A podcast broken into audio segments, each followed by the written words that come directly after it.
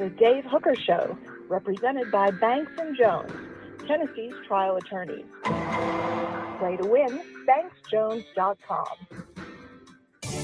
Objective coverage. Hey, that's new. If we get caught, we're going to jail. The Dave Hooker Show, a presentation of Off the Hook Sports. YouTube, Apple, Spotify, and the free Off the Hook Sports app. I'm going to need to see some identification. Back to Dave Hooker. All right, here we go. Welcome to the program. And as usual, absolutely loaded up with Caleb Calhoun. I'm Dave Hooker. Coming up, would you rather have a top quarterback or top class is plural? Also, what to expect from Tennessee's wide receiver class incoming right now as far as 2024. Everybody's excited about Mike Matthews, but will he have an impact this year? We'll discuss that. Also, Tennessee's Polynesian pipeline. They've had one before. I've seen it lead them to nearly a championship. We'll discuss. Also, the next coach to win a national title for the first time. Is it Josh Heupel? A lot of people seem to think uh, 247 that it might be Lane Kiffin. And a very special guest at the end of the program. I'm just going to say that he's a former ball and can provide a lot of insight a little bit later. So you've got to hang tight, and he will be with us a little bit later in the program. First, I need to admit that I'm somewhat of an idiot. Um, Caleb Calhoun, how are you, sir? I am good, but now I want to know why you're an idiot. Okay, so I go to the gym yesterday, and please hit the like and subscribe button. We greatly appreciate that. I go to the gym yesterday. First guy comes up to first gentleman, and and and he, I'm not going to name him because I, I don't want to, you know, I, I didn't ask if I could name him. So, but anyway, he he's played in the major leagues, played for the Mets, so he knows athletes, right? And he heard my comparison of George McIntyre to Patrick Mahomes. And he first thing he says, he's just the funniest guy. He goes, Patrick Mahomes, eh? And I'm like, oh man, that didn't read right. So I want to clarify a couple of things. I think that George McIntyre gets away with turning his, gets away with some things that other quarterbacks can't get away with, like turning his back to the line of scrimmage, like the 360 sort of thing, like throwing off of one foot. That was my comparison. You know, Caleb, I'm not predicting that George McIntyre will be the next Patrick Mahomes. At least I hope so, right? No, I don't think you're predicting that. George McIntyre, what you're talking about is because Patrick Mahomes is this. I mean, he's the I don't he's almost like the scripted prototypical quarterback for the NFL now in terms of because Josh Allen fills the void too. Big arm, beautiful touch on the throw, but also quick feet. So think like I guess would be like Tyler Bray, but with quick feet is the way the NFL quarterbacks are now, right? With a little yes. bit of fluidity. Exactly. I, I don't think that the thing up the thing about McIntyre though is he breaks so many rules. Now I, I will say this. I do not know if that's because of the level of competition he's playing or if he's if he's that athletic. So some people brought that up to me last uh, yesterday as well, which is very fair, no question. Uh, we're gonna have our special guest. Uh, hang tight. I don't know why he's bounced in there hang tight with me. We're uh, 11:30 Eastern, 10:30 Central. If he can hear me there, but we have a fantastic connection. We know that. So let's go ahead and uh, get rolling now, as it is time for today's tough question, and it's brought to you by our friends at Apex Apparel. I'll tell you more about them. Today's tough question is now. Today's tough question. Take a side. Take a stand. The Dave Hooker Show a presentation of offthehooksports.com. All righty, we dive right into it. And it is Would you rather have a top five class, or would you rather have four top five classes, or zero top 10 classes, but a generational quarterback? In other words, would you rather be what Georgia has been lately in recruiting. Now, I think Carson Beck isn't a generational quarterback, but he's very, very good. So, let's kind of turn it back a little bit and uh, think about uh, what they have had. And we're comparing it to Tennessee, who I believe has a generational quarterback. So that's today's tough question brought to you by Apex Apparel Group. If you own a business, you can design, brand, and market your way, unique products to promote your business. Your apexapparelgroup.com, your apexapparelgroup.com, 865-919-3001, 865-919-3001. All right, what say you? Because you came up with this concept and this take, and as good of an idea as it is, you're absolutely wrong, Caleb. But go ahead and throw your opinion out there, and let's uh, let's see if anybody agrees with with you, which they won't.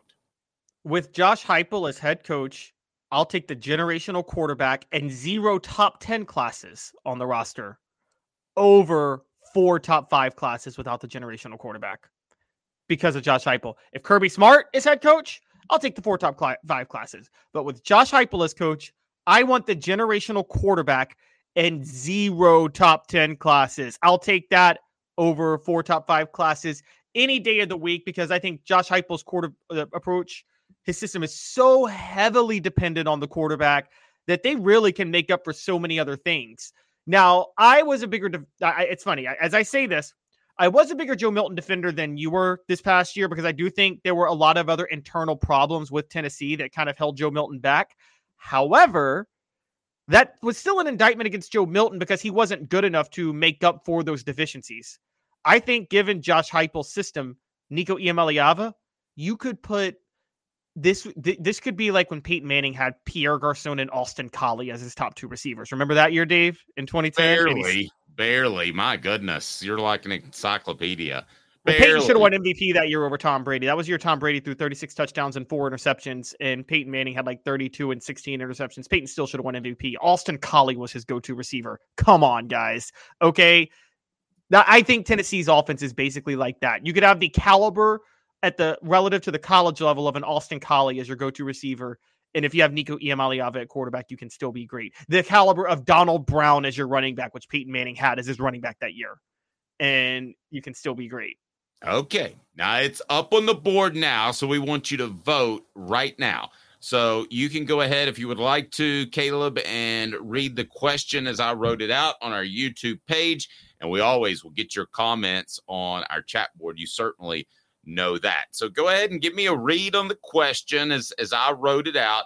And then we'll have some more interaction and I'll tell you why you're you're right most of the time, but you're wrong this time.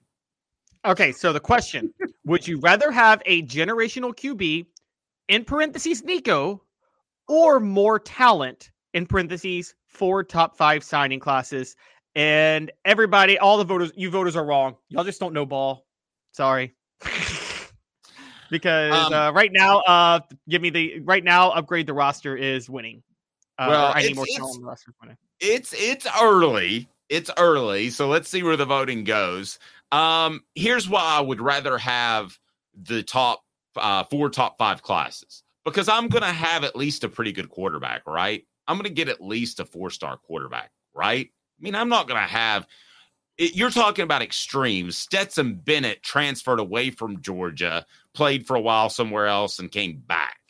So that's basically the scenario we're talking about. But had a ton of talent around him. But if you have that guy then I think Tennessee would would find a way, even though the quarterback is so important.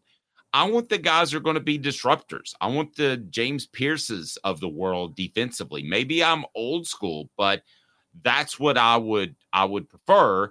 And Alabama did it with a lot of bad quarterbacks as well click that like button. Take one second, click that like button. We appreciate it. If you haven't subscribed uh, to this point, we uh, would really like for you to do so. Big day on the show yesterday. Uh, George McIntyre and a bunch of recruiting news let us off. Um, all right. W- do I get a Zach Merklinger? Or Jake Merklinger. You you, Merklinger. you keep confusing Zach Jake, Mettenberger and Jake. Dave loves the Les yes. Miles era, guys. He is a big Les Miles fan. Yeah, I'm and not. I'm not. J- uh, okay, Jake Merklinger. I don't know why I call him Zach. Jake Merklinger. You want Les Miles to coach Tennessee? It's okay. No, I don't. Do I at least get a Jake Merklinger? Uh, yes, you can at least get a Jake Merklinger. Uh, um, okay, then then I've got to go with the talent all around. Um, Dylan, give me a hard time on the message board. Titans legend Zach Mettenberger. Um, I, I, I I've, I've got to go that reminder, Dylan. I, have got to go with talent all around. Um, uh, Dylan also says uh, on our message board, Drew Lock wasn't a generational talent, and he looked like Texas's Vince Young at Mizzou under hype. What do you say about that, Caleb Calhoun? Actually, that's a very good. Let me address that. It is okay. true. One of the one of the arguments that you guys can bolster is that Heupel quarterbacks. It doesn't matter if they're generational. They're because of Heupel's system. They come so close to hitting the ceiling anyway that like the, the ceiling of what's possible, humanly possible for a quarterback, that it doesn't really matter. I'm going to tell you guys, I disagree. I actually think there is another level that a quarterback in Heupel system could hit beyond what Hendon Hooker and Drew Lock hit. I think there is another level that is that, and I know that's crazy, Dave. I know that's insane because we all saw what Hendon Hooker did two years ago. But am I crazy to say that there's another level of quarterback can hit in Heupel's system that hasn't yet because he hasn't had a generational quarterback? I think there is. I think you could see a quarterback complete 75% of his passes, though for 60 touchdowns and two interceptions at one point in Heupel's system. I think you had a limited quarterback last year, which bolsters your point. I'm I'm all for the discussion, so I'm actually supporting your point. I think you were limited at quarterback last year. Levi, who uh, I certainly appreciate you posting this, Caleb blasted Milton all year and changed his tune a little at the end of the year. He I didn't did blast Milton all year. No, see, I was going to say that was me. Um, yeah, I think you might have gotten us confused. I did grow a beard for a, a moment, and my hair's changing color, so maybe you thought I was Caleb. I was the one who didn't think Joe Milton could play from the beginning, and I think it proved out to be true. And nobody else was telling you that in August. Okay, I, I I'm going to bring you every bit of honesty and truth. And then when I tell you that Nico is going to be very special, you know that I mean that. I'm not just throwing that out there for the sake of. So when you talk generational quarterback, again, to bolster your point, you talk about a Peyton Manning, you talk about a Mike Vick at Virginia Tech, guys that really elevate the program to a championship or championship contending level. Those to me are generational type quarterbacks. So, my question is do you get the impact of the recruiting after the generational quarterback? Because if so, you might actually make me change my tune. Hmm. I wasn't even thinking about that with the question, but uh yeah, we'll throw that in there. We'll throw that in there. Hi, Caleb. And, okay, now Caleb's right. So this is now Caleb's I mean, right. You remember this? You remember this uh, when Johnny Manziel was at Texas A&M? Didn't Kevin Sumlin like land like four straight top five classes after that? Now he didn't do anything with it, but he did recruit well after that because of the Johnny Manziel effect at Texas A&M for years. I d- and, I don't know that it was four, but it was like way over expectations. It was two or three. So I'll roll with you on that. Um, I guess sort of. I don't want to admit it, but I think Caleb's changed my mind. Me, like what happens to uh t- total random question? Think about this big what if. What happens to Mike Shula's career at Alabama if Tim Tebow goes to Alabama? You don't think he has a residue effect of helping Mike Shula get Nick Saban style recruiting classes in the future? Yep. And Shula stays. That's fair.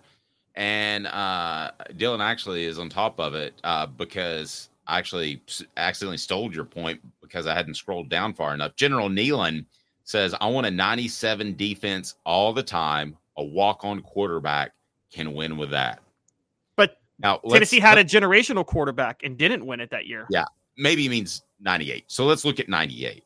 Now, I don't think Tee Martin was a schlub at all. Okay.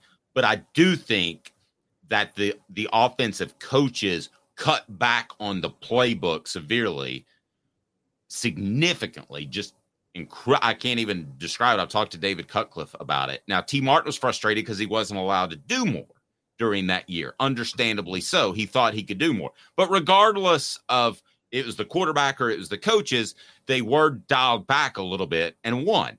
Same thing this year. You dial back the offense a little bit, but Tennessee's not as talented on defense. Have we come basically to the resolution that you can win both ways? Oh yeah, you can absolutely win both ways. Um, Okay, I just think with ask- Josh Heupel, Let me ask you coach- this. Let me ask you this: Can Josh Heupel win both ways? No, Josh Heupel needs the the generational quarterback. He absolutely because the system is built around the generational quarterback. Tennessee's not going to win without the generational quarterback. Josh Heupel needs that generational quarterback to win, and because guys, you guys can bring up Drew Lock and Hendon Hooker.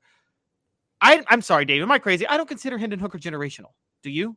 I consider No, him very- good. no, no, no. Very, very good. Uh, Casey Clausen, Erik Ainge, very good. Right. Very good and played in the perfect system. We've never seen Josh Heupel with a generational quarterback, have we? Ever to coach with. And and this is and, and for those who don't think there's different layers to this, there are. Okay, just to give you an example, Spurrier was a great offensive mind, but Danny Wuerffel did take Florida to a level that Shane Matthews couldn't take him to, didn't he? There was a difference between the two. Yeah, and Danny Wuerffel in some ways was a generational quarterback for Spurrier's offense. Yeah. I, I know he's not a generational talent. Is that a reach? Wasn't it just because he was willing to get hit? I mean, wasn't that well, he he had, um he had generational gall to be willing to also- get hit that much. Also, remember this: the most talented quarterback Spurrier ever had was Rex Grossman. And remember the level that Florida's offense hit in 2001? That they it wasn't even it went beyond what Danny Wuerffel ever did at Florida that year. And had Tennessee not done, brought on the Prowler package that you brought up, Rex Grossman was winning the Heisman that year easily.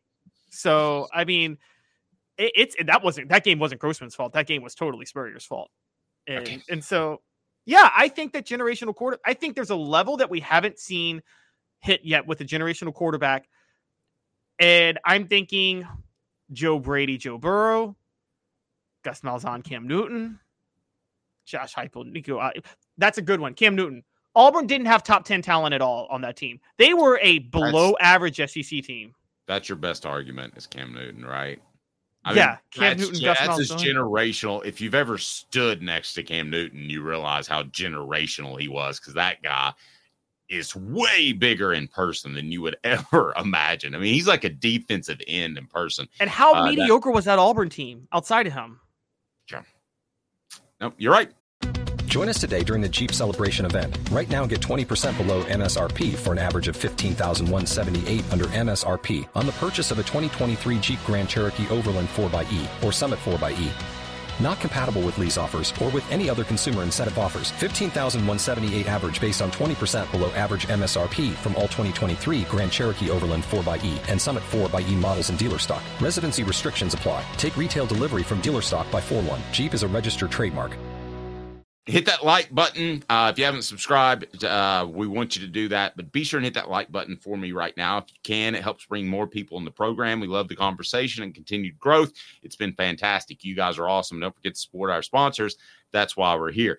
The thing that I was looking at uh, with with Nico, and I was thinking wide receivers that could help. And we kind of know that Bru McCoy has to be back for the receiver group to be any better than average, don't we? Is that fair or is that too strong? I don't know that. I'll just be honest with you. Okay.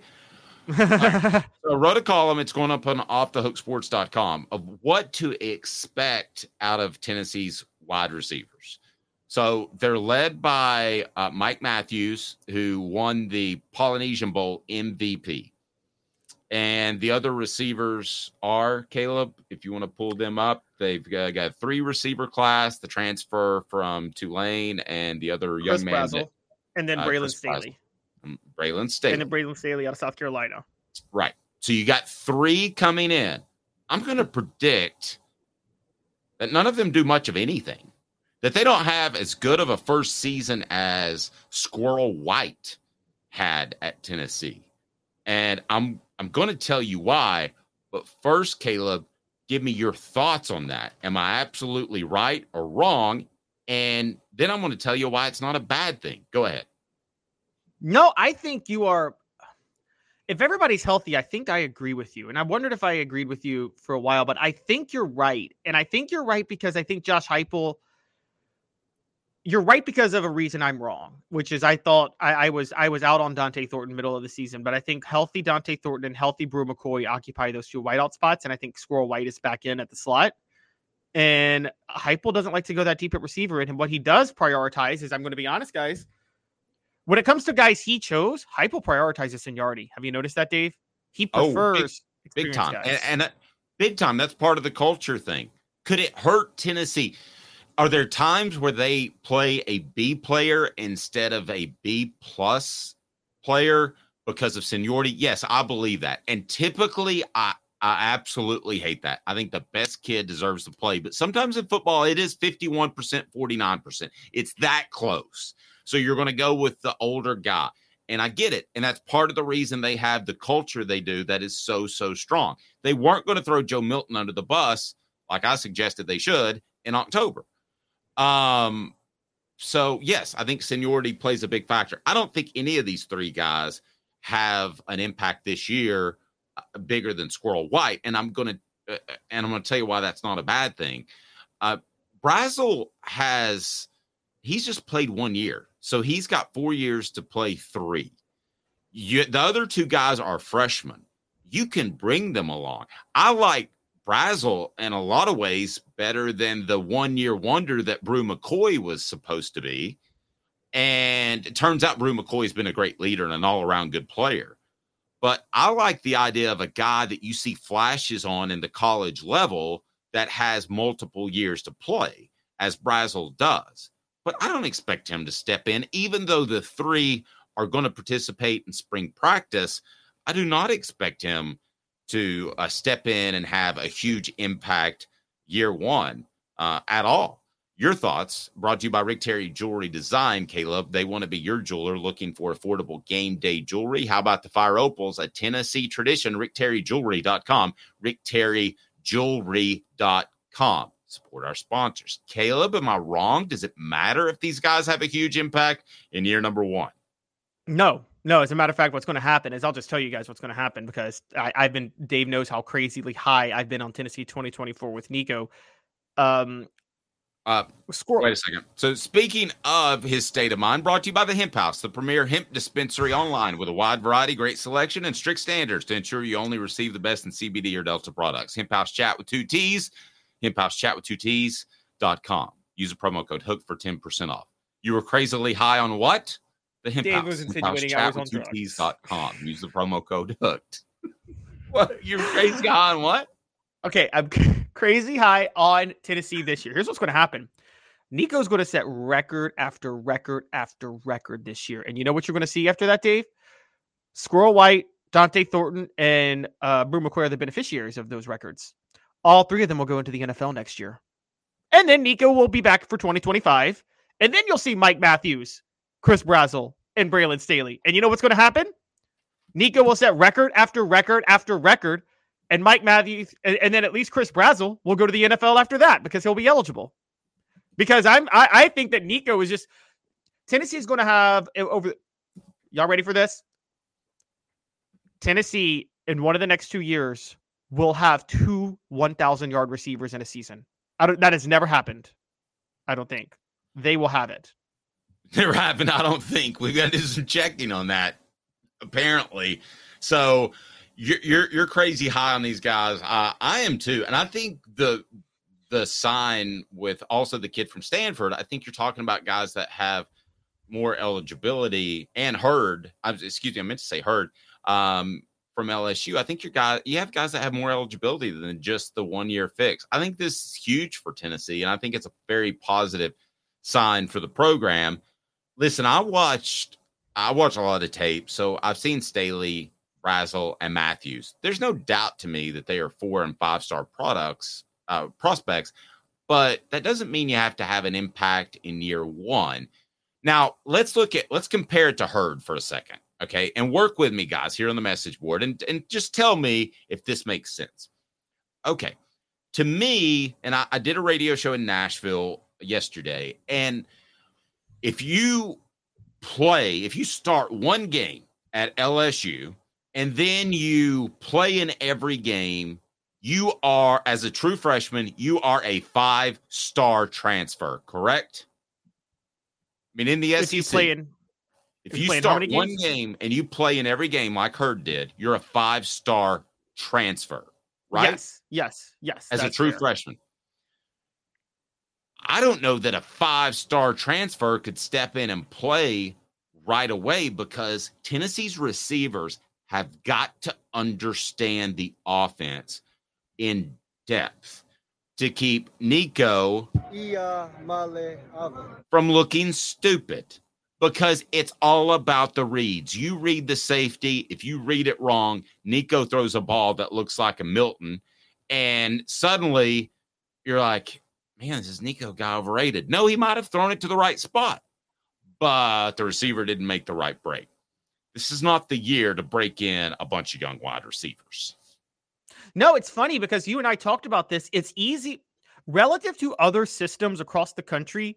The offense is e- very easy for a quarterback to pick up, but it's much harder for a receiver to pick up. It's kind of like the Patriots back in the day. Remember with Tom Brady when Tom Brady, all the receivers had option routes with the Charlie Weis offense, and it's and that's why you saw Chad Johnson went there and just could not for the life of him find his way into the rotation because he couldn't figure out how to do the how, how to read the secondary. So no, I totally agree.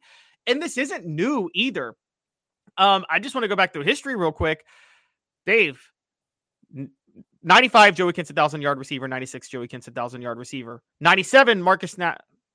I knew you were going to. I love it. I love it. That's where I was going. Go, go, go. Don't let me stop you. Oh, oh well, I wanted you. To, I don't want to steal it from you. No, no, no, no, no. Go.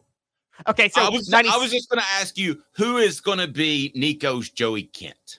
okay. Well, I who is I was going to look a lot better because the quarterback can get drafted higher in the NFL. Sorry, I don't know Oh. if that's where you're going not. Well, so we're, well, it is somewhat because after Joey Kent, what happens? Marcus Nash comes in and sets the uh, single season record for receiving yards.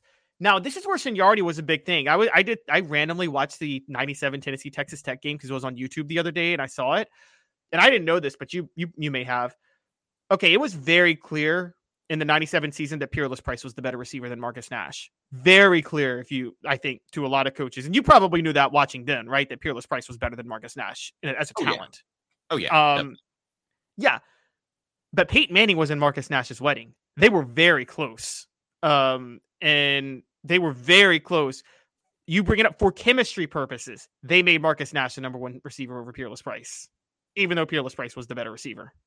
And Um, also a bigger target, and Peerless Price was more of a deep threat. So maybe Nash gets a few more opportunities. And I believe, correct me if I'm wrong, that Peerless got off to a bit of a slow start in '98 because he suffered an injury in spring practice, and everybody. nah, Peerless balled out and Peerless balled out immediately in '98 with Tee Martin. I mean, he was the only He got thing. health. Okay, He, Well, he had then 2 I'm re- touchdowns in the Syracuse game. man, you would think the guy that wrote a book about it would would know that. Yeah, you're right. You're absolutely right. Um, As a matter of fact, he was the only guy that Tee Martin could complete a pass to his first like five games of the game. That's true. Maybe I need to go back and read my own book. You can purchase it below and discounted prices, autographed copies from players as well. Uh, relive the greatest uh, season in Tennessee football with behind the scenes stories about the 1998 national championship team. Uh, click below for Celebrate 98, the untold stories behind the Tennessee Vols 1998 national championship available in soft and hard copies. Uh, copies. Hit the like and subscribe button if you hadn't done that to this point. Elias just said uh, 2021 Ohio State had two receivers go for over a thousand yards. Then I want to talk tight ends. I didn't say it's never been done in college football. I asked if it had been done in Tennessee history. I don't think it has. I don't Yeah. think it has. They've only had 2,000 yard rushers once, and that was 04. You covered that team with Gerald Riggs and Cedric Houston. Yes, And it's true. And I don't Uh, think it's the two most talented running backs they had. I think it just worked out that way, to be real honest with you. And they were very equal. They were very equal. I don't think one was a lot better than the other. well, they also had some pretty good offensive linemen that year with Scott Wells and uh Albert Toeaina and Michael Munoz and Arron Sears. And you Yeah. know, a few pretty talented guys. Speaking of the big toe, Toina, we'll get to a uh, a Polynesian pipeline that uh, Tennessee might have, and uh, hasn't happened in Tennessee. Um, no, T did not go 20 for 20 in the Syracuse game, but he was No, T went nine of 26 in the Syracuse game. Yes, he was not. he was not that good. All right, it is time for four downs, and it's brought to you by our great friends, and we're going to talk to them about putting a hot tub in Neyland Stadium at some point. Uh, at Dynasty Pools and Spas, right there in Athens, their showroom is there. Let's get to four downs because uh, got something I want to kick around. Four downs brought to you by Dynasty Pools and Spas. Uh, let's talk about these uh, wide receivers and what in kind of impact they can have now. Four Downs brought to you by Dynasty Spas, the most comfortable spas made in the United States of America, right here in East Tennessee. Drop in for the all new showroom in Athens. Dynasty Spas, perfect for all four seasons. Four Downs, presented by Off the Hook Sports. All right, here we go. Uh, Coop, what should people do if they want to be a part of the program? They should hop in the hot tub with you. Cooper Mays here. Hit like and subscribe. Thank you. First down, Coop. Coop here.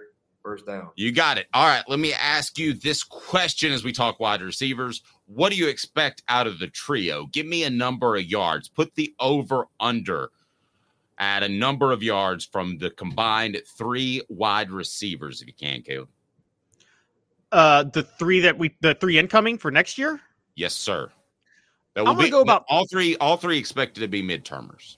I think they'll I think they'll all be backups. So I'm going to go about 700 yards because you're going to see some mop up duty for all of them. So they'll total about 700. You'll probably see Braylon Staley pull like the squirrel white in 2022 and get like four to 500 in mop up time. So I'm going to go 700 because I'm going to I see like 3,000 from the starting three receivers. uh, it's a good number. I was going to go 750, so I guess I'll take the over. What down, Coop? Cooper Mays here, second down. All righty. Um, who will be the most productive of the three? Don't we have to go Brazzell since he has played? It's going to be Mike Matthews. Overall, long term, it's going to be Mike Matthews. I, I talked about this Nico. year. I just meant this year. Oh, this year. No, it's going to be Braylon Staley.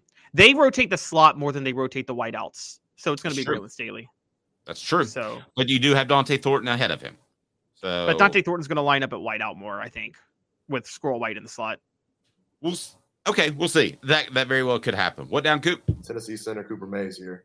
Third down. Okay. Will Josh Heupel protect Nico this season by the receivers that he plays? And I remind you that Four Downs is brought to you by Dynasty Pools and Spas. Imagine having the best spas made right here in the U.S. in your backyard. Well, they're in Athens. The showroom is open. Complete support with any purchase. You get the spa cover, chemicals to keep your spa bubbling at its best. You can go to dynastypoolsandspas.com, dynastypoolsandspas.com to order those uh, chemicals as well. But the showroom in Athens is fantastic. Mention off the hook sports, get $500. That's $500 off of your spa. Heupel is going to protect Nico with the receivers he plays, and he certainly should. I think Nico is an elite talent in terms of from the head up. I think he's a confident young man, whether or not, not cocky, whether or not he's a lawyer, a doctor, whatever. You know, he's the Alec Baldwin from that one uh, movie a long time ago. You ask me if I'm God. I am God. So he has that type of confidence. So I don't think that you have to protect him, but I think you will because if Brazzell or somebody else out there runs the wrong route, it can make Nico look bad. And and he still is a young player, and you don't want his confidence dinged at all. I'm not worried about it, but it's worth considering. Yeah, but protecting is relative because I don't think this would be any different no matter who the quarterback is. Heupel needs the receivers to run the right routes. And so I, I, I, yeah, I think he will, but I don't think it's because he's Nico. I think he'd do the same with any quarterback. Look, I think Heupel's going to turn Nico loose more than he's ever turned any quarterback loose before. He turned him loose in the bowl game. This wasn't like, oh, let's keep the harness on the guy. I mean, he was just like go all in, and I, I think he's going to do that next year. I don't think you're going to see a y'all, y'all need to stop with this. He's young, he's building, he's got to develop. No, no, they're turning Nico loose I'm the one who told you that last August, and you were like, I don't know. I like this Joe Milton. Guy. I said no, I didn't. I said save him for this year while he gets help, while he gets the, to the right size. But once he's ready to go, you turn him loose, and now he's ready to go. Okay, uh, just answer me this question, Batman. It, did they win another game if Nico's the starter from October one on? No, no, I've Okay, told you all right. no. Okay, we're not going to get sidelined. Then I I think they do. All SEC center Cooper Mays here. Fourth down. I think I know the answer to this question. Would you be worried at all if uh, if Tennessee's receivers don't have an impact this year? I think I know the answer. It's no, Wait, right? all of the receivers or just these newcomers? the incoming guys, all of them. no, I would Bru not be worried. McCoy, tran- Bru McCoy transfers. Squirrel White decides to uh, take up, uh, I, I don't know, uh, anthropology and get out of football. No, the three incoming guys. Uh, Caleb keeping me honest. All right. No, Caleb- I would not be worried. Okay. Anybody remember Tosh.0, which Caleb referenced? Is this racist? Uh, we're going to talk ra- race and football next. Uh, hang with us for two minutes. Hopefully, we don't get shut down here. What is it called? What is it called, Caleb, when you get Canceled. canceled? Yeah. Hopefully, we don't get canceled here in two minutes. Hit the like and subscribe button. But I'm going to tell you why uh, a certain certain ethnicity has been great for Tennessee and will continue to be. Stay tuned. Two minutes off the hook sports. Sun, sand, and salt water, the beach is a very relaxing place. Unless you wear contacts. Ow! Open your eyes to the best the beach has to offer with LASIK vision correction from Campbell Cunningham Laser Center. Ah. Sports Treasures in North Knoxville is one of the South's largest sports cards and memorabilia dealers, featuring over 10 million sports cards from vintage to modern. Sports Treasures carries a full line of hobby boxes, singles, autographed memorabilia, Tennessee Vol collectibles, fan cave decorations, and so much more. See a museum full of collectibles at Sports Treasures, 4819 North Broadway in Fountain City, and Sports Treasures on Facebook. Sports Treasures, where the real sports fan goes to shop. Have you seen the latest TriStar Hats Co. product? TriStar Hats Co. What's that? You know, those really cool hats, shirts, tumblers, and even license plates with three stars like the official Tennessee flag and stripes like the American flag. Pretty patriotic, if you ask me. Ah, gotcha. Seen those. Those are cool. Where can I get them? Simple. TriStarHatsCo.com. And if you order now, there's 10% on any order $50 or more. Plus, use the promo code HOOKED. With the promo code HOOKED, you get 10% off. That's hooked. And don't forget free shipping with any order over 50 bucks. Stock up at TriStarHatsCo.com. That's TriStarHatsCo.com. There are plenty of wannabes out there, so make sure you go to TriStarHatsCo.com for the best quality and customer service. Will do. And I'll be sure to use the promo code HOOKED. That's hooked when I do to save an additional 10% off. TriStarHatsCo.com. TriStar Hats Co. is a trademark of TriStar Hats Co. LLC. Any use without express written consent is prohibited. What's up, everybody? This is Jacob Warren asking you to like, subscribe, and share. Dave needs this. You know what I love about that rejoin is that Jacob doesn't say Tennessee tight end because he's a former Vol. That sounds weird. A VFL, Tom Foz. Let's go talking Polynesian pipeline. The Dave Hooker Show, represented by Banks and Jones, Tennessee's trial attorney. Play to win, banksjones.com. Uh, who's this guy? Hello, wizard. The Dave Hooker Show, a presentation of Off the Hook Sports, What? YouTube, Apple, Spotify, and the free Off the Hook Sports app. Back to Dave Hooker. All righty, here we go. Hopefully, not to get canceled. That's our goal. Welcome back to the program. Does Tennessee have a Polynesian pipeline? First, is it okay for us to say Polynesian pipeline? Alliteration aside, we're singling out an ethnicity. Is that okay? We wouldn't say uh, a Caucasian channel. Uh, can we say Polynesian pipeline? I think be look.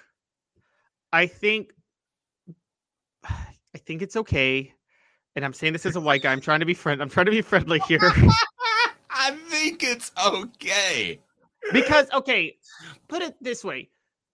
It's kind of it, it it's almost like uh, you know, you would think of like it it it's it's almost its own culture, its own state, similar to like okay, there's a Georgia pipeline or there's a Florida pipeline. Like if you say there's an African American pipeline, what well, okay, doesn't every like what? Or that there's a Caucasian pipeline. There's not like it's not unique to a state or a region or area, but I mean, there is a Polynesian connection out out in the West. You know what I mean, from Utah to California to Hawaii. So I would say in that way, I, I think it's fair to say a Polynesian pipeline because we're not doing it.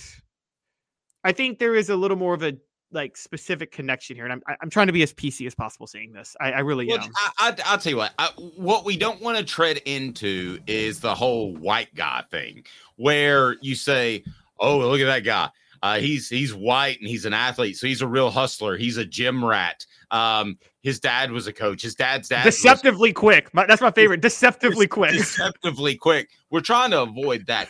I think it's okay because we're not talking about genetics in terms of athletes. We're we're talking about the culture that is Polynesian culture. And I've, I've visited with a recruiting analyst who uh, Greg Biggins, who uh, actually is part Polynesian, and he, he says if he can say it, I feel like I can say it that there is a different feel with Polynesians and the way they approach things in general, but especially sports. Very competitive, very prideful. So we're using it as a compliment. But why does this come up now, Caleb? How many Polynesians are we talking about? Of course, the big one is Oh. yeah, Ia male ave. but there are more. So, uh, including one that came through the Polynesian pipeline over the weekend. So, give us a rundown of all the Polynesians that Tennessee has because they're pretty darn good. So Tennessee right now has three: Nico Iamaleava, who is a generational quarterback, Keenan Pili, whose return at linebacker was absolutely critical for us to believe that Tennessee could be better this year, and Jaxson Moi, the defensive lineman who just transferred from Stanford. On top of that, Nico Iamaleava was MVP of the Polynesian Bowl last year. And this year, although Mike Matthews and Jordan Ross are not Polynesian, they played in the Polynesian Bowl and they were the two best players in the Polynesian Bowl. Now, I would assume there were Polynesian connections and ties to a bowl named after Pol- the Po- called the Polynesian Bowl. So you don't think seeing Tennessee play, commits stand out also has an impact as a pipeline long term? Fair. Can, can can I tell you a story? Can I go Uncle Dave for just a second here? Um, sure. Do you remember? You remember Albert Toeaina? You mentioned him, right? I do. okay. So, do you remember at the end of, I believe, the Vanderbilt game when he was accused of spitting at a cameraman? Do you remember that?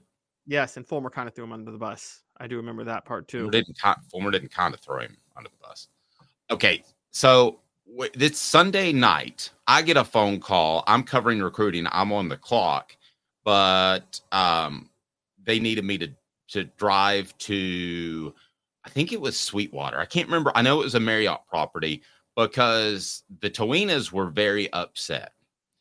And so it's about seven, eight o'clock at night. I drive out there wherever they were staying, wherever they found a good deal in a hotel.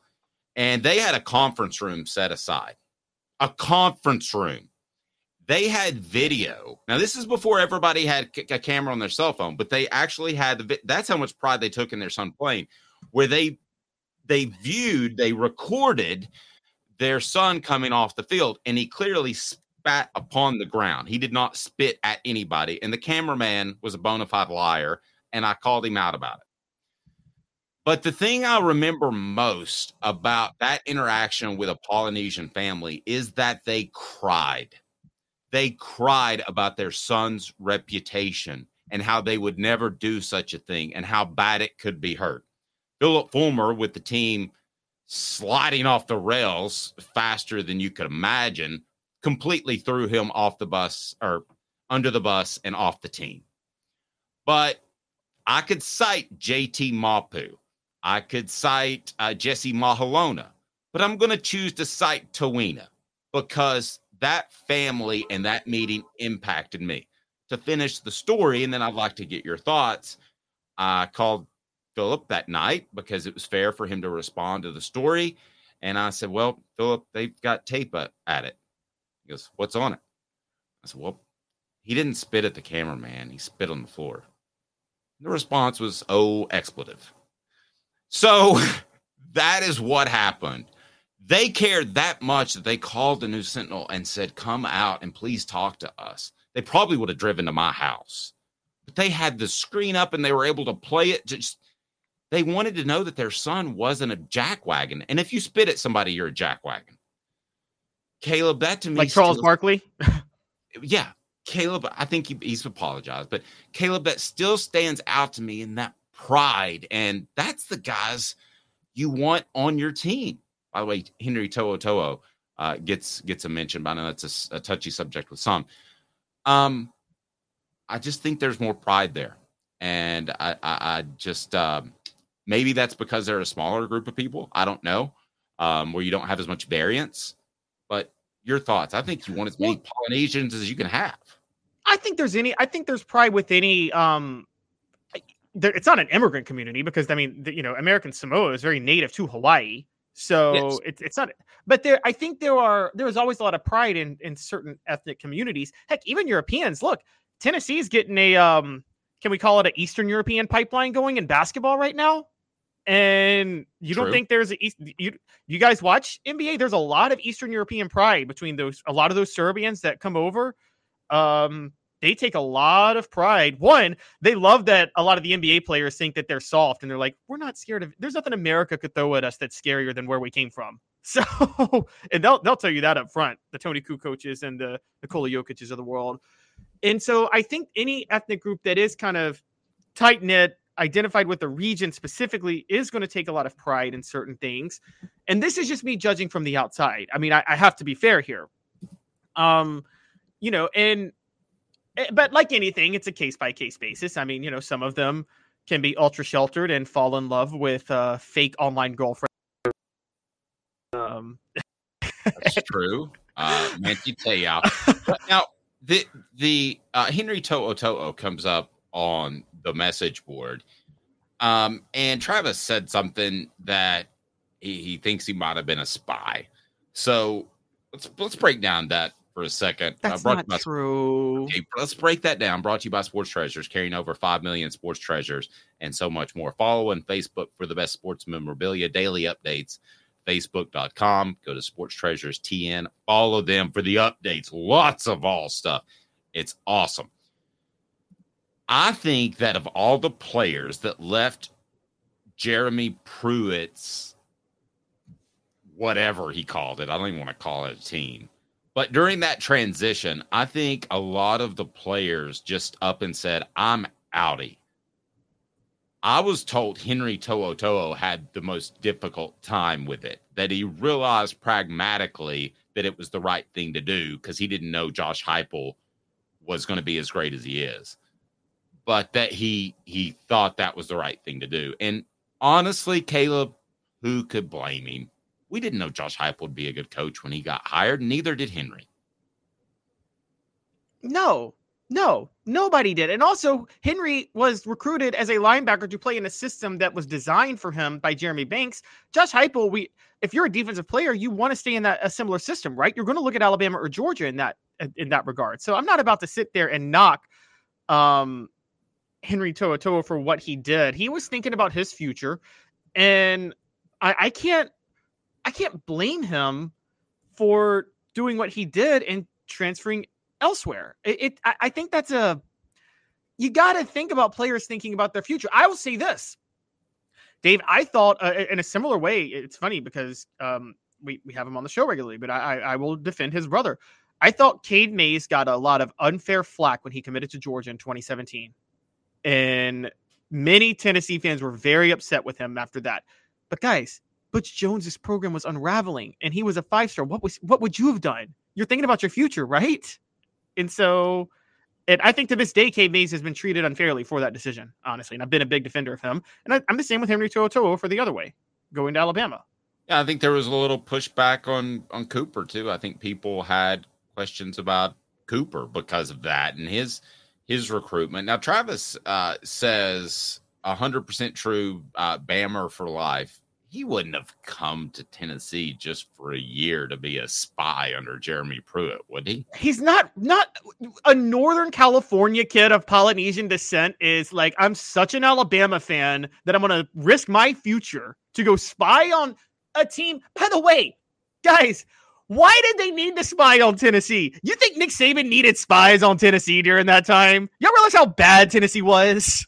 Well, that, let me, but but to uh, Travis's point, does it undermine our Polynesian pipeline argument at all, even a No. shred that he would No. transfer? Because we're talking about the loyalty and the dedication to the craft.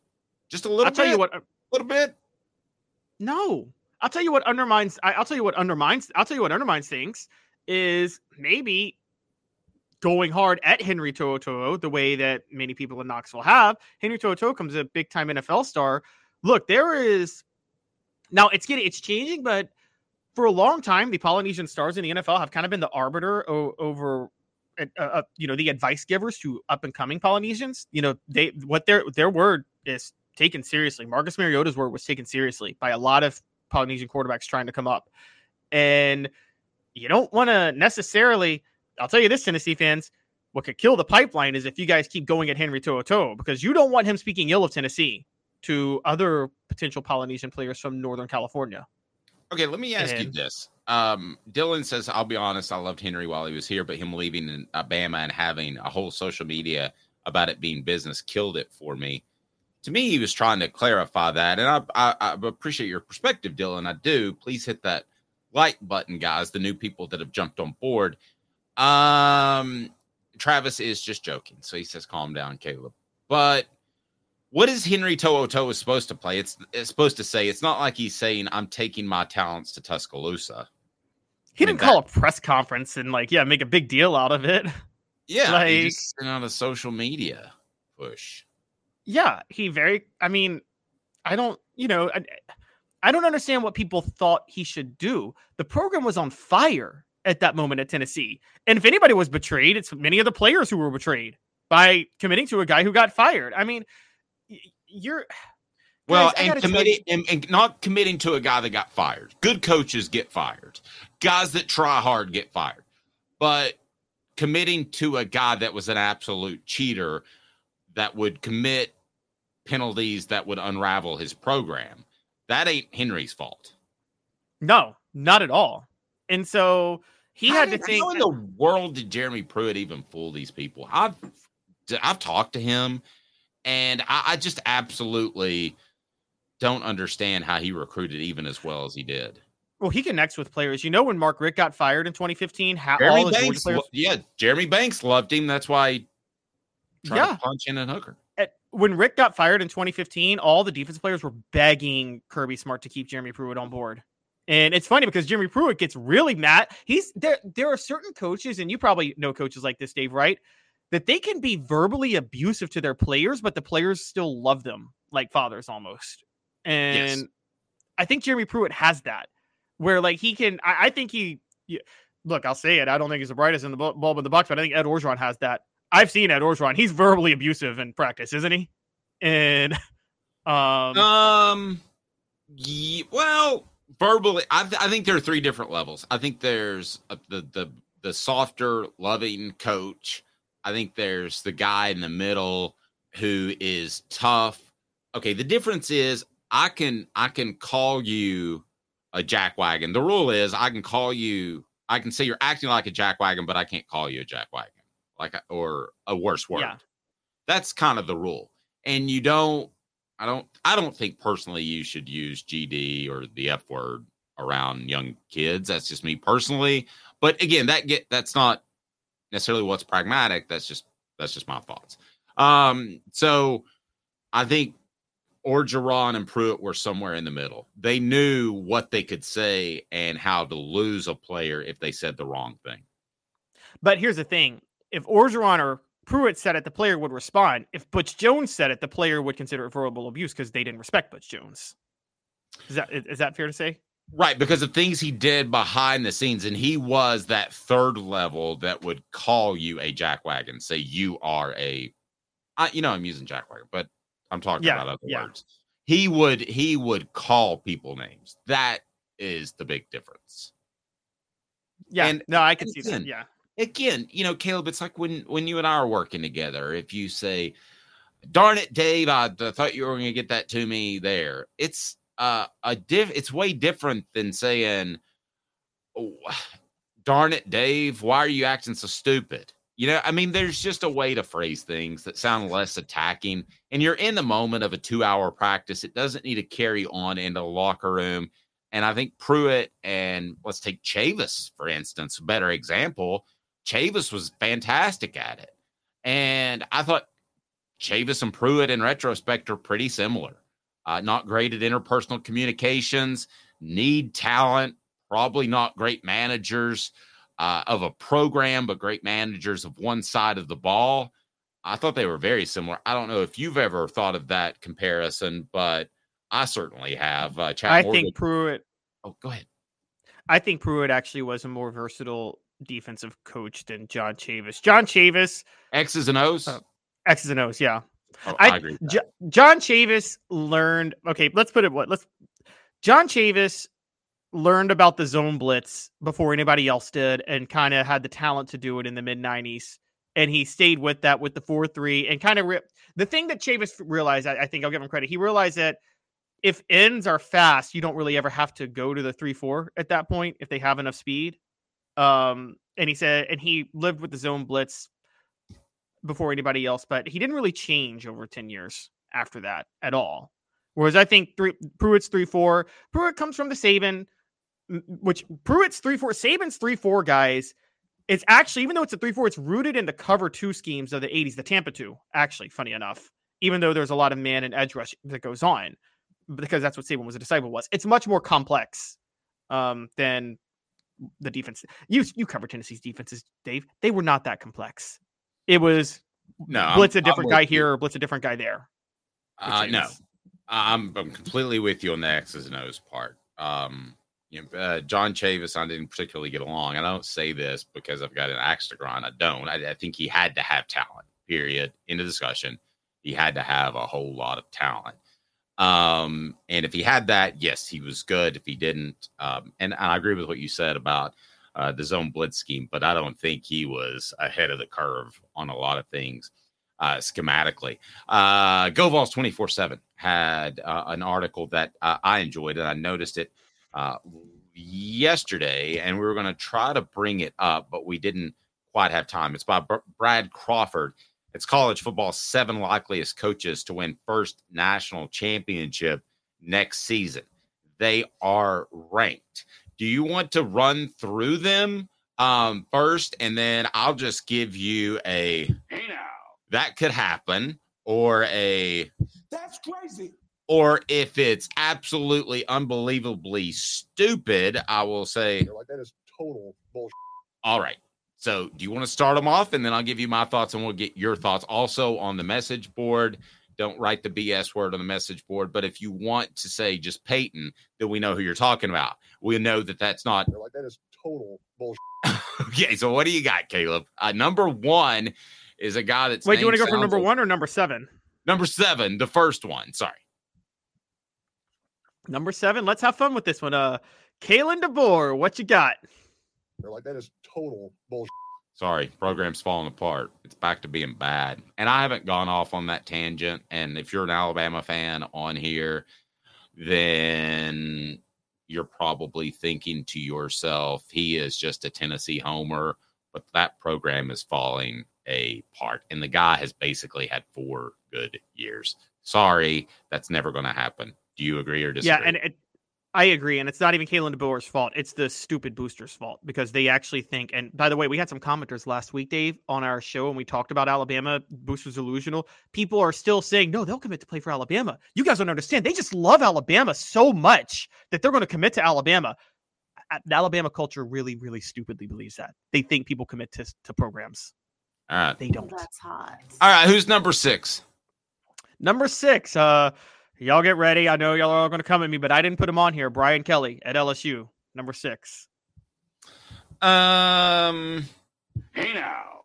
I think he has a great opportunity to win a national championship at LSU. I don't know that it's this year, but I think he does. I think he has an amazing opportunity. He just had a Heisman winner at quarterback, and John Adams and I both agree that the better quarterback is the guy who was backing him up.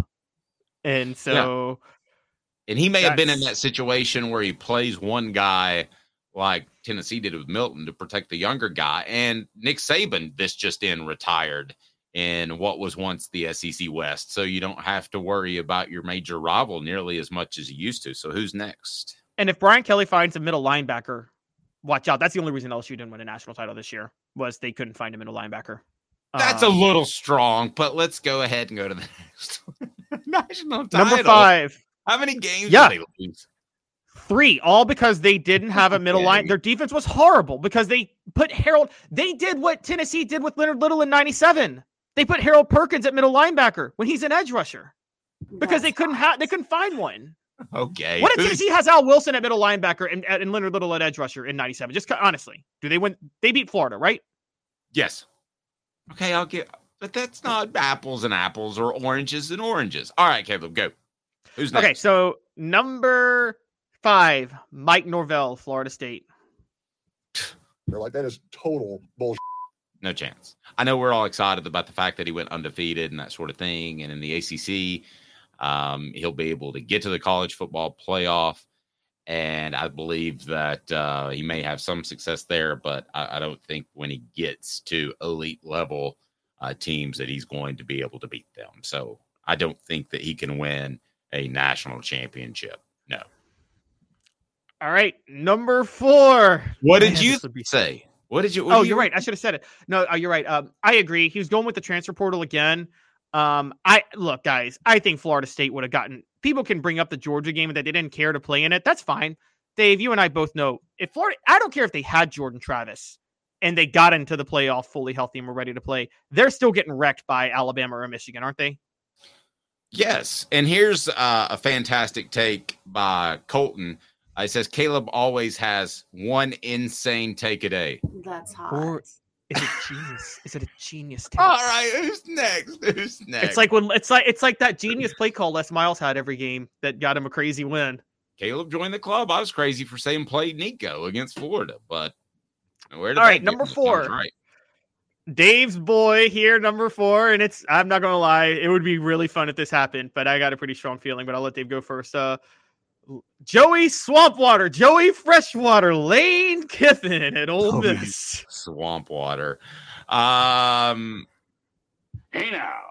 I think he's got a shot. I think No, he's got a shot. no, I need Peyton because I don't believe one that I think Lane Kiffin is doing exactly what Jimbo Fisher's doing, and even if he's a better coach, and he is, he's losing the locker room. There's no way Ole Miss is going to have the chemistry that's necessary to win a national title with what they're doing this year. I agree three years out of four, but I think he could come together. I really believe this, especially with no Saban, it could come together one year. So if he's at, let me ask you this: if he's at Ole Miss another ten years, does it? Which he won't be, but does he win a national title? No, I don't Yes. think so. Yes. All right, okay. Now I'll give you this. I will give you this. There is sometimes, and and you know this, Dave, as a Cowboy fan, but the Pistons of the '80s too. There is sometimes where you are a team of a bunch of bad boys that have all these problems, and you kind of bond over the fact that you have a thousand problems, and it makes you good for a year, and then it unravels after, right? Yep. Yep. And I, I think I think that's exactly what you're talking about. Or there, his best friend, one of his best friends at Orgeron, kind of did the same thing at LSU, right? Yeah, they well, did they bond over problems, or were they just that loaded with talent? now, Uh, the, now the Miami, Miami bonded over having problems in the late '80s, early '90s. And so did Florida State, Free Shoes University. All right. So, That's what coach true. is going right. to be the next to win a their first national title? Uh, by All the right. way, the, uh, I think it's thirty five hundred to one that Tennessee wins the national title this year. Is that what I saw on the message board? All right. Who's next? Who is next? And That we're not talking about line. this year necessarily. We're just talking about the next coach to win a national title. Will they do Win it so eventually? Win the first. Dan La- Dan Lanning at Oregon. You suck, you jackass. That's not happening. Okay, Sorry. I'm kind of with you. I'm just Um, gonna go. I'm just gonna go. I think they had a great year. They got lucky with uh, Bo Nix, but who had a lot to prove. I just don't. I'm having trouble seeing a non-SEC or not big non-Big Ten team, guys. Am I being just biased out there? Well, Oregon is a Big Ten team.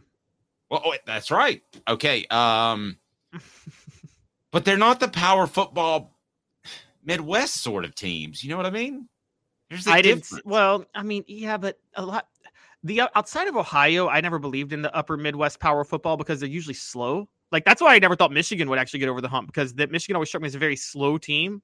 Now they they got me this year, but okay, outside of Michigan, hey, Wisconsin has always been slow. They can't find receivers to save their life, and you can play power football, but if you don't have athletes on the outside, it's useless, isn't it? Okay, but on the it. flip side, how's Oregon going to get the Aidan Hutchinsons of the world? How are I they going to well, get no. those guys? Nike money. No, no, no. They can't do that. Nike is also in business with 40 other schools. They can't give I because you brought up the Nike money recently, and I wanted to do this for a different segment. I forgot about it. They can't give Oregon too much money because Ohio State's a Nike school. So And they, yeah, they would. yeah. I get. so you're- yeah, that's fair. we always think they could write a blank check, right? And just Well, Phil Knight himself out- could write work it out with the children in Asia. They can figure it out that that are slave labor. But I don't know that that's the case after talking. Well, wait, can't can't Phil Knight just write a personal check though? Not Nike company, but Phil Knight himself as a just an individual booster. Be like, yeah, I'll throw I'll throw some money. You're still it's a public university you're going to know where it came from and if i'm tennessee i'm not going to be real or particularly a big 10 team i'm not going to be happy if i'm a nike school Well, I'll give what I will give you is this: a school is never successful if they have one major booster. You need about like five, don't you, Dave? You need like about five billionaires to be funneling your money, right? One is no matter how rich they are, it's not enough. Um, okay.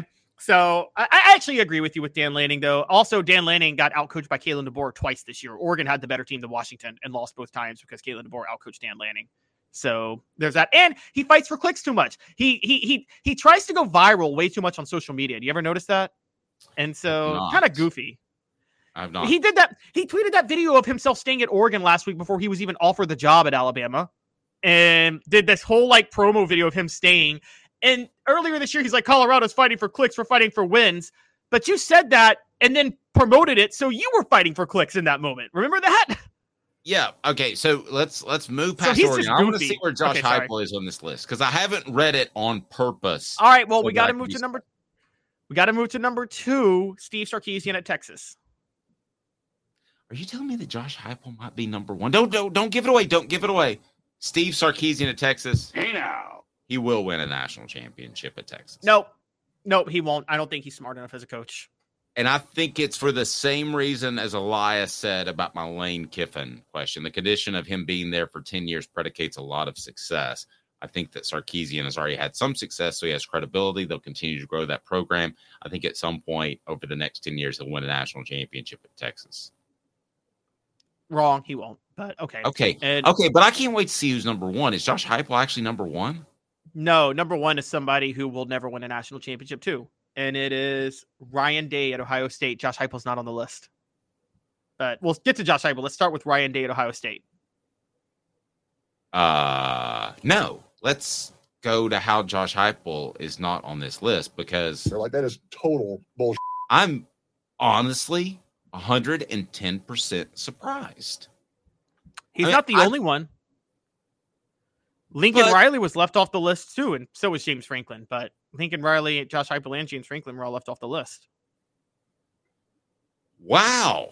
I'm stunned. I just assumed he would be there. And when you started getting deeper, I listen, I put these lists together before, these type of lists, and maybe it was an accident. Is that a do you think that's an accident? No, he purposely mentioned Josh Heupel. He openly said uh, three coaches who just missed the cut were Lincoln Riley, James Franklin, and Josh Heupel. Well, James Franklin shouldn't have been on there, but I think both Lincoln Riley and Josh Heupel should be. Now, Lincoln Riley, I don't believe, for the same reason I said with Dan Lanning at Oregon, I don't believe he'll be able to win a national championship because he's not going to have the big uh, nasties uh, up front on defense. But I will. I'm I'm really stunned that they're that neither are on the list. I'm I'm hundred percent stunned. This is not for show. So this is a I think they're falling into the trap of the stereotype of one, Josh Heupel and Lincoln Riley aren't the same. Lincoln Riley doesn't care about defense at all. Josh Heupel builds his program around his offense, but does want does actually try to he tries to build a defense that complements it. If that makes sense. I totally agree. They're not the same. I didn't mean to lump them together because they're just up tempo. Okay, Yes. I didn't. I didn't want to do that. But there, there is the similarity in that they're young coaches and they listen. If you produced a Heisman Trophy winning quarterback, aren't you an elite coach? Lincoln Riley's produced three. Baker Mayfield, hmm. Kyler Murray, and Caleb. Wood- No, because I think this is why they don't think he'll win it. Basically, what they're seeing with Lincoln Riley, here's what they're seeing: if he hasn't won it yet, he's not going to win it because he's constantly had Heisman quarterbacks and constantly his defense cost him in the playoff. And so, because of that, they're saying he's never going to win it. Now, that's unfair, and they're applying that to Josh Heupel because most people see Josh Heupel as just another Lincoln Riley. And Do you think association by offense is the problem? Yes, I do. I think association by offense. They think that if Lincoln Riley can't win it, Josh Heupel can't win it because Josh Heupel has the same defensive issues. That's a stupid way to look at it. I'll be honest, because you and I both know, Dave, that Hype, most of the defensive woes were more about personnel than his system. Okay, because personnel, Tennessee got wrecked in the portal from defense. That's where they took their biggest hits. So I think that that's where this biggest mistake comes. And also, look, let's let's be fair. Lincoln Riley didn't have the same. Lincoln Riley's always had top five offenses. Josh Heupel has every year except this past year. This offense this past year, I think, has more people out on Heupel than we realize. You and I knew it was the quarterback issue, but I think yes, people are thinking that the pe- national experts, I think, think Josh Heupel's been figured out. Wow. Okay. Um, let's talk about the one major hurdle. I don't believe that to be the case. As a matter of fact, I could make a strong argument that he did a better coaching job last year than the year before because I think he overcame a slightly inept quarterback. Um, Colton says if Tennessee gets manhandled by Georgia again, I can't picture Heupel winning a Natty or even SEC championship game unless Georgia starts uh, just starts being Bama and falls apart. At that point, I don't see Heupel being around. Uh, I dis I disagree. I think that um, much like um, I think that Tennessee can can beat Georgia with their offense and the right quarterback and in the right spot. Now they're going to have to prove that some of these offensive linemen they're bringing in and some of these defensive linemen, in particularly, are are going to be beasts, uh, difference makers. But you know, Alabama ran the football at Georgia last year and beat them that way. So don't think that just because half of Georgia seems to play for the Philadelphia Eagles that they're constantly elite up front. I didn't think they were elite last year. I thought they were very good, but Alabama ran at them, and uh, Tennessee, I think, is going to have times maybe this year where they can run at them, and then we all know what happens if you walk a safety up into the box. And on offense, Georgia has Mike Bobo as offensive coordinator. So that Who would you take in a chess match, Bobo or Heupel? it'd be a checkmate in like seven minutes for Heupel. Um, yeah, I am taking. I, I think that one Tennessee's not going to have to play Georgia every year anymore, guys. You're forgetting Georgia's not going to be a permanent fixture on Tennessee's schedule. There's no, Well, they're gonna they're gonna have to go through them at some point. but it's possible that you know what if Tennessee gets to avoid Georgia and then Georgia slips up and loses to LSU or somebody like that, and then Tennessee's not having to play them for the SEC title. That can happen, and I think that. But no, they'll probably have to go through Georgia most of the times. Guys, what happened to Tennessee? Remember, Tennessee two years ago with Georgia, with Hendon Hooker.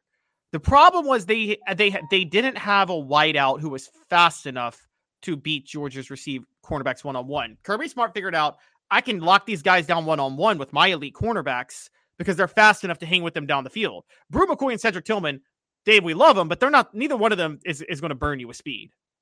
And now this is where Mike Matthews comes into play. Mike Matthews is a rare speedster who is also a wideout, who also can win those physical one-on-one matchups. I mean, we're talking. I don't want to say he's this guy. I'm not trying to say, but his profile is a Randy Moss profile. Because what was so unique about Randy Moss was he was a wideout who also could burn you with speed, couldn't he? Listen, I thought my Patrick Mahomes was bad. Are you comparing Mike Matthews to Randy Moss, the greatest receiver who's ever played the game? I'm seeing a wideout who can win physical one-on-one matchups on the outside, but also beat you with speed. Kelly Washington before he got hurt. Kelly Washington could burn you with speed, couldn't he? Okay, I like that comparison better because Kelly Washington was only about six two ish, maybe right around there, I think. And, And he would uh, torch you, wouldn't he? Randy you know. Moss was about six five. I mean, I think a jump ball that Randy Moss can pull in separates him from actually Jerry Rice, who I thought was the best receiver of all time. I would take Randy Moss over Jerry Rice, so I'm still with you. I would take Jerry Moss over uh, Randy Moss over Jerry Rice. Um, he, he Uh, got he made Daunte Culpepper look good. so All right. Well, Yeah. I, I, I, I'm again stunned that Heupel's not on the list. We didn't do this for show. I didn't read the list, and I just wanted to get Caleb to break it down. I wanted to see where Heupel was ranked. Turns out he wasn't uh, ranked at all.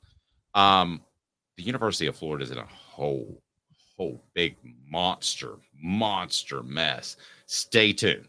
And then our special guest of VFL joining us in just a bit, but man, Florida's in a big mess. Portions of the program brought to you by our friends at Dynasty Pools and Spas. Again, everything with a spa purchase, you get everything cover, chemicals, mention off the hook sports, get $500 off. That's $500 off. Dynasty Pools and Spas in Athens, and they deliver. You could have a spa like by this weekend. Two minutes. The Gators are chomping at the bit with Caleb Calhoun. I'm Dave Hooker. Got cataracts? We can fix that. Never miss another moment. With a little help from Doctors Campbell, Cunningham, Taylor, and Hahn at cctis.com. Hi, I'm Rick Terry, and we at Rick Terry Jewelry Designs pride ourselves in the highest quality craftsmanship from a family owned business here in Knoxville for over 35 years. At Rick Terry Jewelry Designs, we also take pride in being an affordable option for all your game day accessories, especially those fire opals. At Rick Terry Jewelry Designs, we want to be your jeweler every day and especially on game day. Go Vols! Hi, Mike Davis here with City Heating and Air, reminding you to always dare to compare. Our team provides quality local heating and air service, installation, and maintenance across East Tennessee. We use only the best equipment like American Standard Heating and Air Conditioning for your residential, new construction, or commercial needs. Honesty, dependability, and customer satisfaction have been the cornerstones of our business since 1961. City Heat and Air.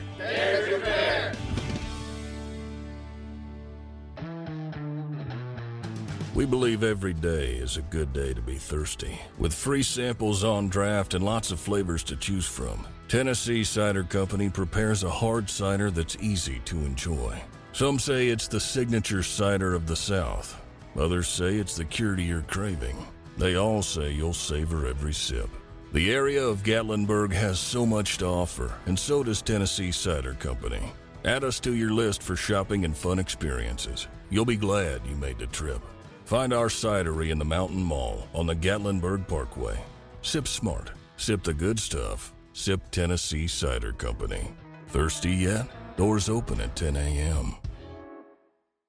The Dave Hooker Show, represented by Banks and Jones, Tennessee's trial attorney. Play to win, banksjones.com. You're listening to The Dave Hooker Show, a presentation of OffTheHookSports.com. The Hooksports.com. The internet is full of pictures of each and every one of you.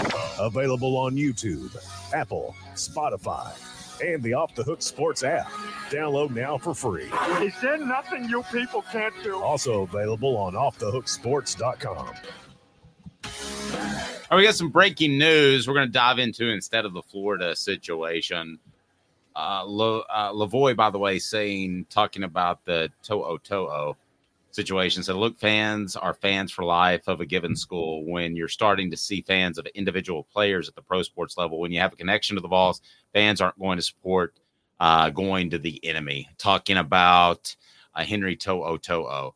Uh, I s- totally understand that. I totally get that. I'm a little bit different. Um, but we can discuss that another day. But great point, and thanks for the comments on Twitter. Sometimes I, I forget that we have comments on Twitter, so we're going to do a better job of getting to those. Thank you, Lavoy. We appreciate that. You can comment on Twitter or our YouTube uh, page. We certainly appreciate that, or on Facebook as well. So your comments are welcome. They will be attended to. But what do we got, Caleb? We got a little bit of uh, breaking news here as Tennessee's roster didn't just get stronger, but it at least stayed intact to some degree. What can you tell me?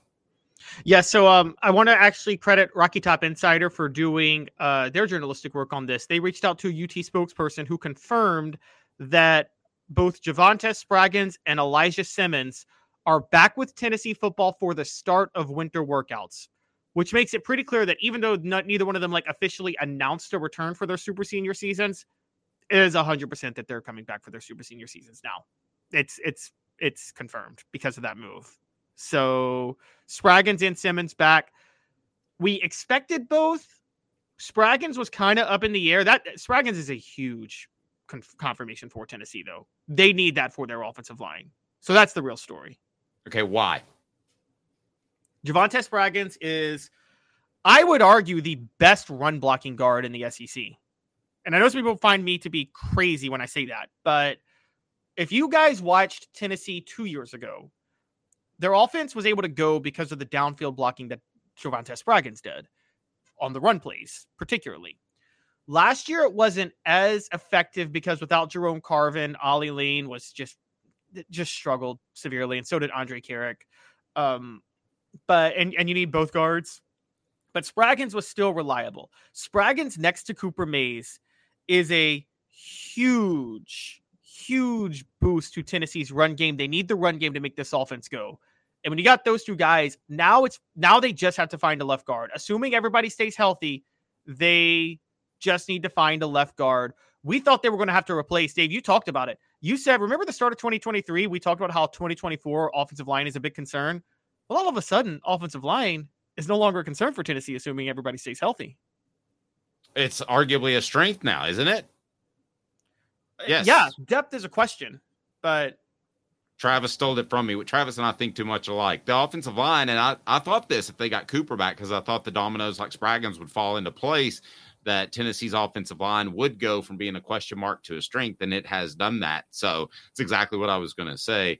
Um, now Elijah Simmons has announced his his return. No, not announced. He was just confirmed at, at Right. workouts.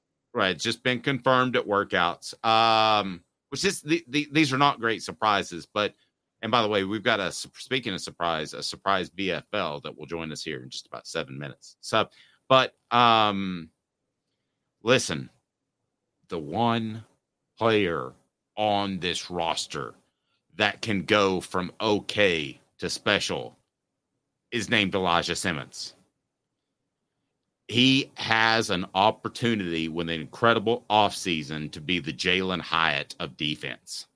The guy that goes from pretty good to, uh oh, this guy's special. I don't know if he's not angry enough. I don't know if he needed a worse upbringing. I don't know what the case is, but the guy has got. I joke, but a coach once told me, he said the best linebackers were beating his children. So well, that sounds awful, but you got to get angry, man. You got to do something. Patches I a mean- hula. Man. yeah, Patches O'Houlihan. It's exactly. I mean, my goodness gracious, he has all the talent in the world. He's. I've been told he's almost as physically gifted as Darnell Wright, who could do backflips at 330 pounds. So basically, what you're saying is they should pay his mom to show up at games with some random boyfriend that'll make Elijah Simmons really, really mad. Oh, it's a dodgeball reference. Yeah. Um, or pay. I don't know if he has a girlfriend. I don't know if he has a girlfriend. Pay his girlfriend to show up to games with like some other boyfriend flirting with her, and him see that on the field, so then he can get really angry. I feel like here's my issue with Simmons. I feel like he's okay with being average. Like he's okay with being the 330 pound um anchor in the middle of the defensive front. When in reality, you should want to rip up field and affect the passing game as well, not just be the anchor, right? He is okay with doing what he's supposed to do, but not doing what he could do. No, I feel you. I, you know, thinking about this, now they're not the same type of player at all, even though they both play defensive tackle. I mean, Elijah Simmons, isn't he the type of guy that could use a John Chavis as a head coach or as a defensive coordinator? Because you told me that Albert Haynesworth showed up a really nice guy and they had to like teach him to be mean, right? They had to make him angry, didn't they? Uh, well, that was Je- And- that was Jeff Fisher that did that at the NFL level. Uh, I would argue, yes, but he had enough ability at the college level. He could have been totally pleasant. He could have been stoned as a. Yeah, but he had anger issues at the college level. So they had to That's like true, he did. He had anger issues. Period. They didn't instill anger issues in him.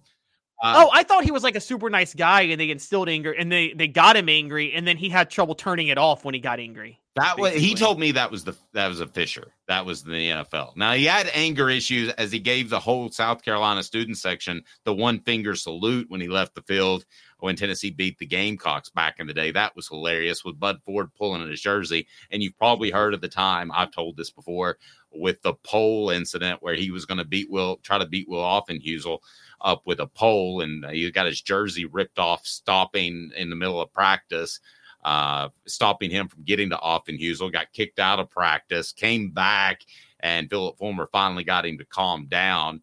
Um, that's a lot. That's a mouthful, but somebody needs to do that with Elijah Simmons. I mean, somebody.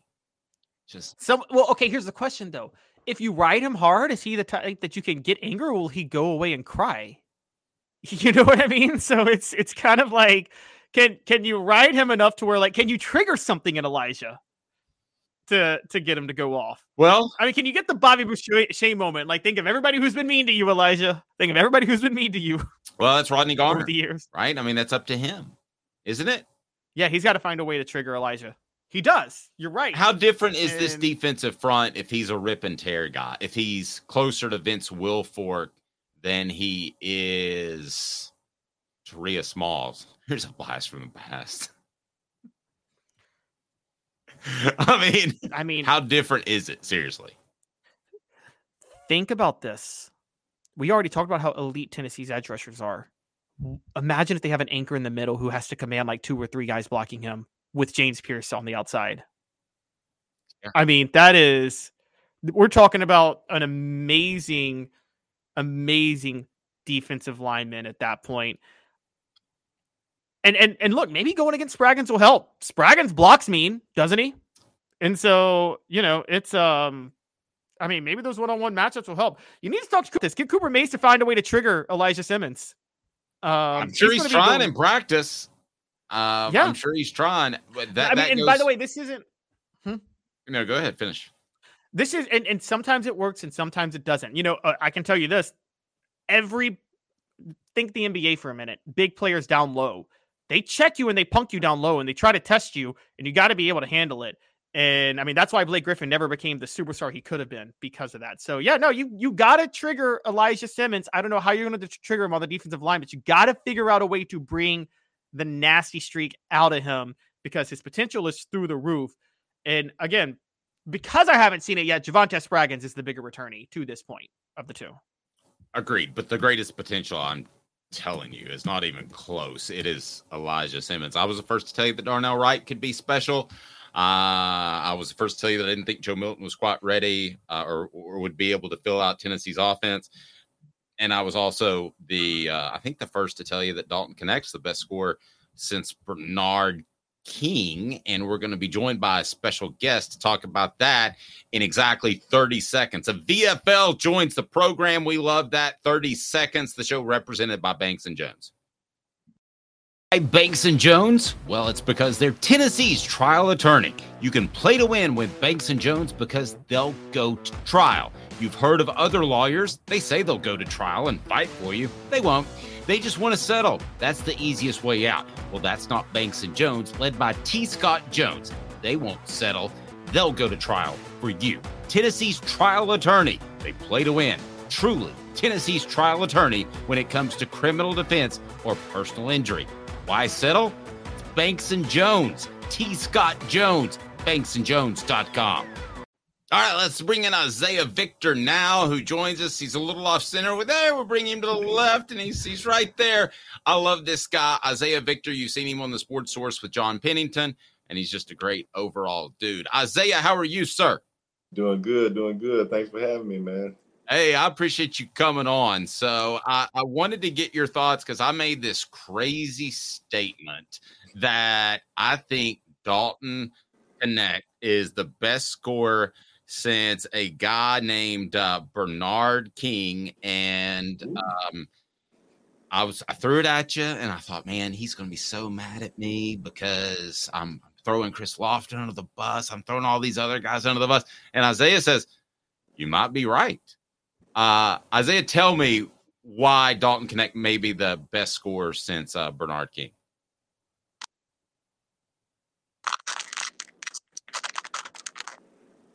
Well, uh, you get just going by the eye test, um, and then of course it's super recent, so we're watching them right now.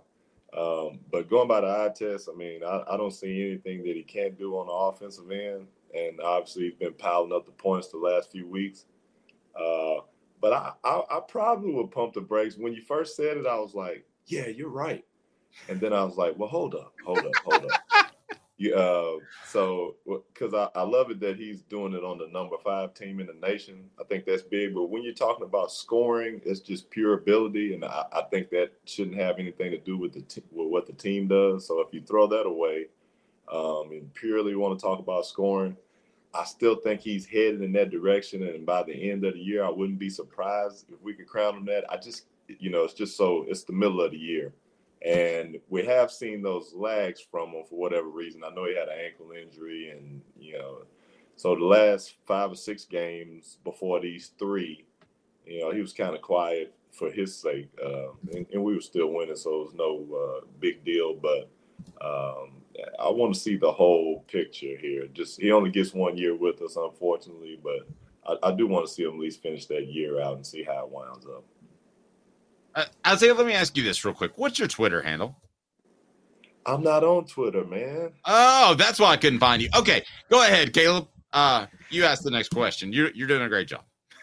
Isiah, before I go in, what do you think of our of the of uh I want to give Smoky Mountain Red and Travis, our message board guys, a couple of uh shout outs because they came up with it, but we're using it now. What do you think of Creamsicle Mamba for Dalton Knecht's uh, name nickname? I like that. I like that. Hey, I, am telling you, I'm on the bandwagon, man. Uh, he, has been amazing since the first time I saw him. Uh, th- those are big words, but he has that attack mentality like the Mamba. So I, am all for it, man. Here, so, here's my. I'm sorry, Caleb. Go ahead. Go ahead. Yeah, uh, I, I just wanted to do that for a joke, but what I really wanted to ask was that um, how much does it help Dalton that I had been very I, basically called him out in December and said Jonas Aidoo needs to get tougher and play tougher under the basket, and he's answered the call ever since then. And you know, you know what it's like. You were a guy under the basket. Y'all had a score like Vincent Yarbrough, but guys like you and CJ Black and Ron Slay had to take pressure off Yarbrough if he was going to be that scorer, right? Under the basket. Has Jonas Aidoo answered the call to you? Absolutely. He's he's been a, a wonderful and I saw the potential last year. He didn't get to play a whole lot. I, I know we was I knew we missed Olivier uh, this year. I understand he probably got a better deal at Michigan State. Hats off, uh, Michigan hats off to him. But uh, it was it was pivotal that um, Aidoo make the strides that he has made this year, and all our bigs do. I mean, if you go back to the history of Coach Barnes, uh, I mean, he does excellent job with, with big men. So yeah, he's he's super, and we need to just keep him out of foul trouble, and we'll be good to go.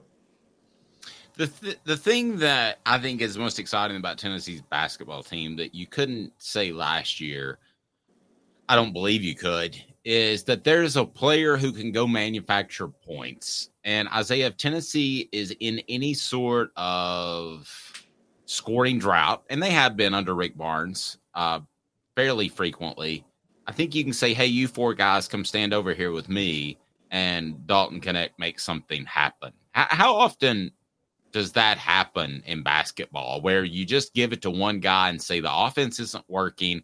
We need you to manufacture points in an ISO. Uh, not often because there's not a whole lot of players that could actually do that. It, it's funny because um, I, I, did my first Sports Source show of the year um, right before the Mississippi State game. Well, Knecht, he hadn't been scoring very much, but I knew in the beginning of the year he did, so I knew what he was capable of. And that day they asked me what was the biggest surprise or biggest plus, and I said it was having a guy like Knecht to where if the offense is not uh, going well, we're not scoring, we have those droughts that you know everybody knows about um, that we could just give it to him and then he can manufacture the points. So, and then from there, it, looks like we're doing it every week. So that that's an anomaly to have a guy like that. Uh, I also said that you can throw the game plan away uh, once someone scores, scores 30, 40 points on you. Uh, that's just, you know, you throw the game plan away after that. So it's a, it's a very good thing to have a player like that. I do think the better he gets with getting everybody else involved, um, while he's playing point guard, basically. Um, I, I, think that'll make us a, a, much better team, and then we'll be more. Uh, we'll probably do it a lot more often, put him at that spot more often, if that's the case. Let, let me jump in here for a second, Caleb, if I can, with a follow. And that is, have you ever been around a player where a coach said, "Hey, go generate some points on your own. Go do this. Go get this done." Has, has that happened to you before? Well, it, it, happens all the time, but they don't necessarily do it like that. Um, they just call the plays out that you, you know, that, that get you the ball in the right spots.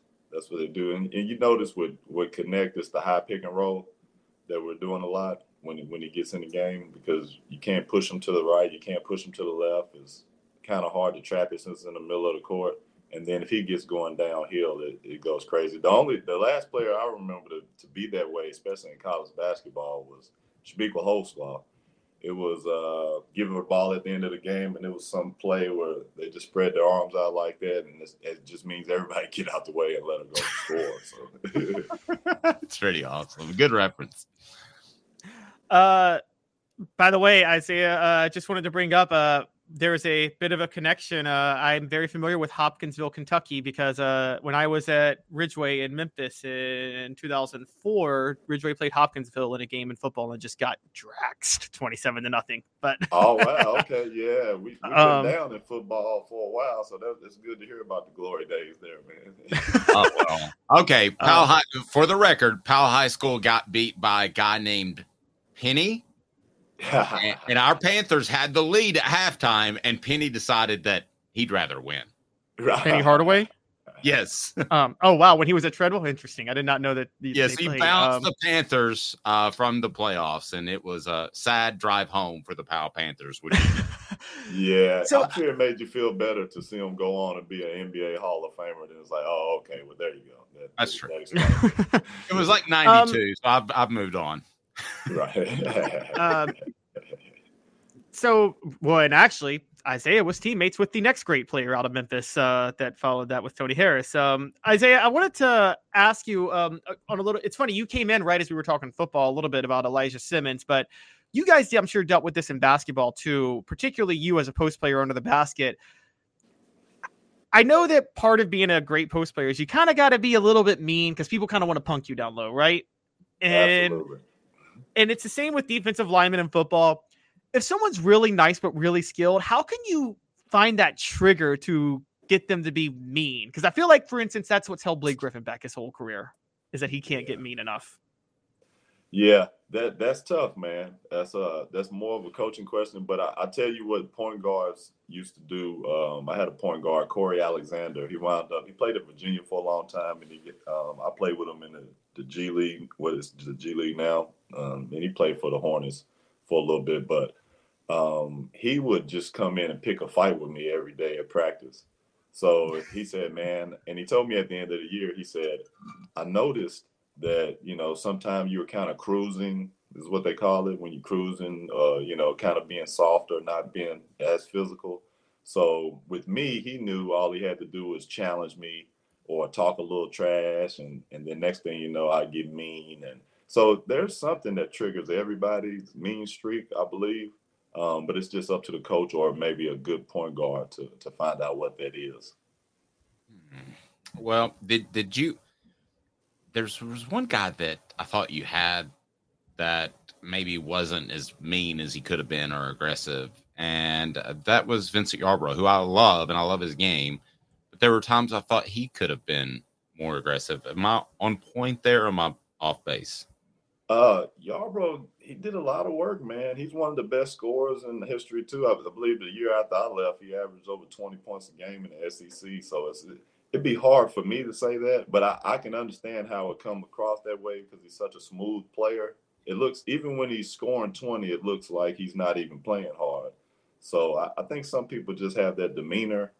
Uh, I know he wanted it, and I never really saw him. When I think of toughness, I think of guarding your man one on one because that's like probably the hardest thing to do on a basketball court, especially uh, well post or perimeter, either way. Just stand in front of your man. Uh, and I, I, don't remember him getting beat a whole lot, so I, I couldn't put that on. But I, I do know how the that could be viewed that way, just because of how smooth and how effortless he made the game look. Um, great stuff, Isiah. We'll look for you on the uh, the Sports Source, which is on WAT in Knoxville on uh, Sundays at I believe uh, 11 a.m. Uh, maybe I'll see you in the studio at some point. Absolutely, man. Hope so. Thanks for having me too, man. All right, buddy. Have a blessed day. We appreciate you.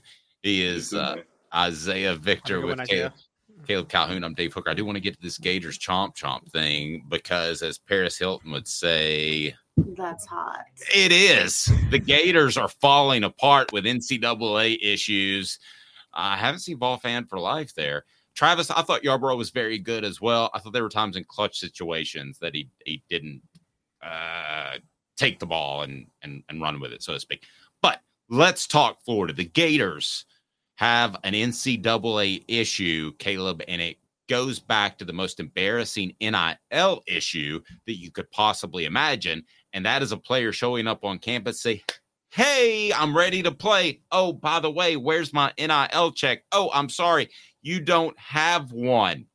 That's essentially what happened to Jaden Rashada. Why is the NCAA involved? And I'll tell you why they should be involved. Go, Caleb. So the NCAA's letter was dated back on June the 9th, and it was addressed to school president Ben Sasse and states the NCAA enforcement staff has begun an investigation. Um, names of investigators were redacted, and Rashada technically wasn't mentioned. But the NCAA asked the school not to conduct its own investigation and said it would notify the institution soon regarding the projected timeline of the investigation. This was last summer. It's the second NCAA investigation in four years for Florida. They were put on probation um, under Dan Mullen for a one year show cause for recruiting violations in 2020. And it deals with Jaden Rashada. Now, that's what we can kind of figure out. Basically, here's what's suspicious about it Florida tried to keep this quiet. I don't know if you know this, Dave. Um, the only reason this came out is because the Associated Press and the Tampa Bay Times had to get lawyers involved to file public request records under the Freedom of Information Act in October to try to find out that Florida was being investigated by the NCAA. So this looks just on the surface. The fact that Florida tried to keep it quiet suggests that this is way worse than it just seems on paper, right?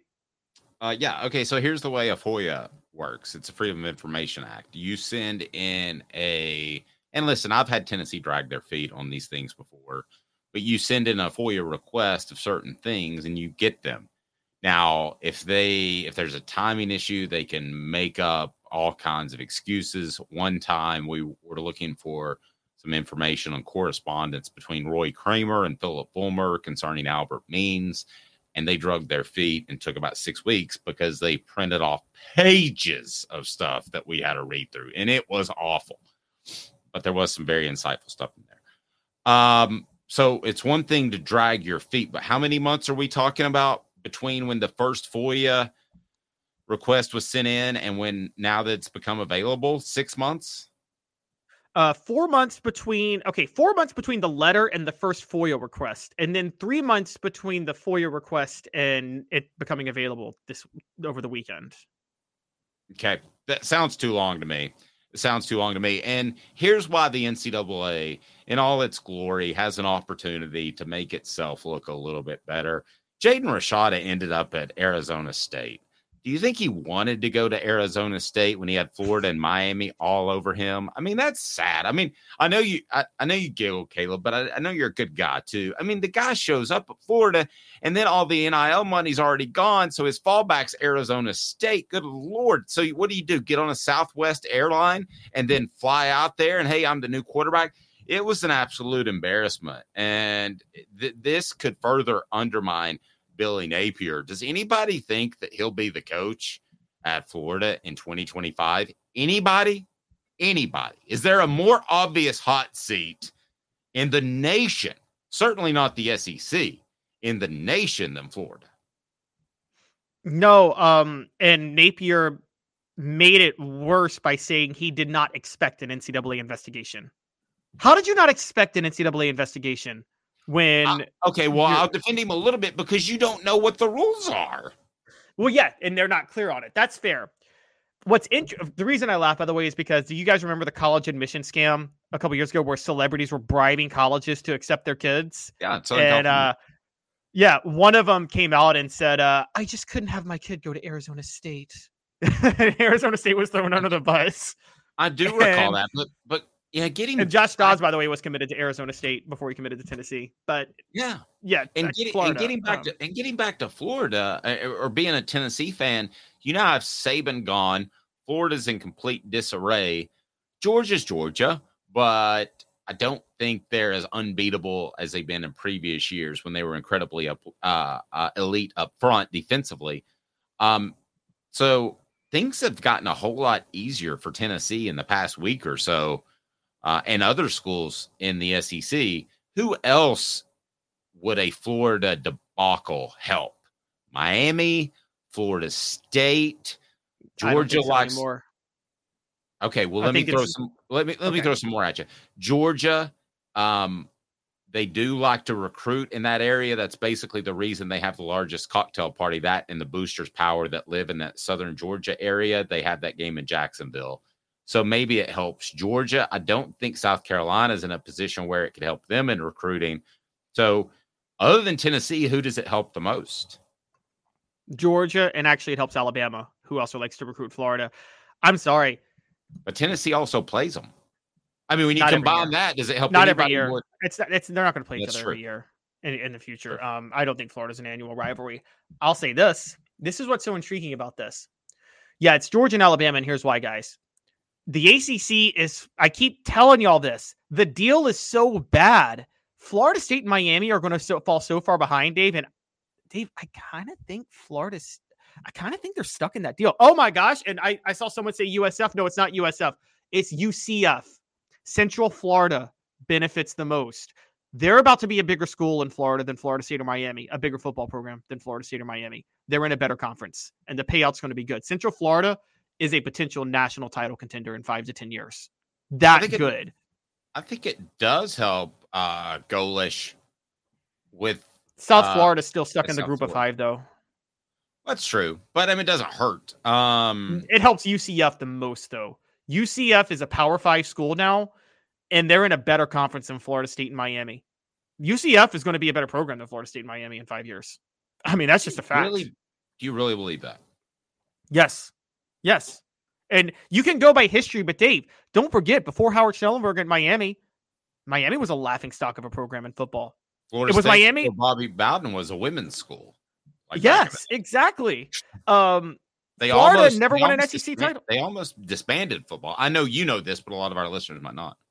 Florida never won an SEC title until Steve Spurrier. What happened, and for those who don't know, Florida exploded in population in the 50s and 60s with the invention of air conditioning, and all those kids were 18. All all the kids that were born after their parents moved there turned 18 in the 80s. That's really what happened in Florida.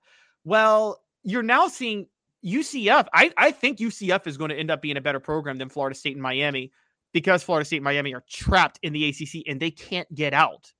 They they they lock themselves into a bad deal with the ACC and they can't survive.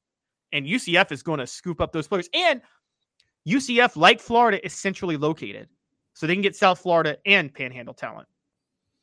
I still think it helps Tennessee um, as much as UCF, given what Tennessee has to to offer. Um, I haven't been on UCF's campus in a while, but you you and I talk about how facilities are pretty much equal across the elite programs on the board. I have trouble believing they're elite at UCF. Elite customer Oh, they service. are. Danny White. You should ask Danny White about that. Danny White.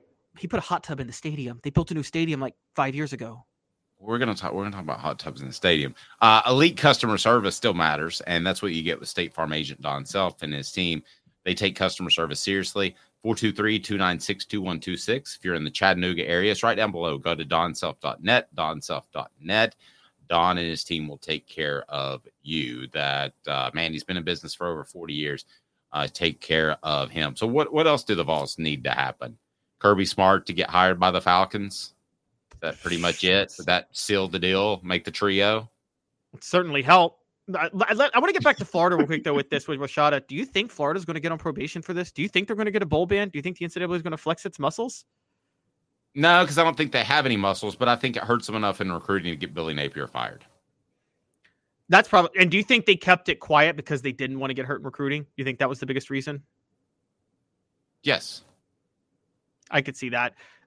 I mean, at this at this stage, this is. I mean, I think know, they probably tried, they, they probably tried to drag their feet till after the second national signing day. Would be my guess.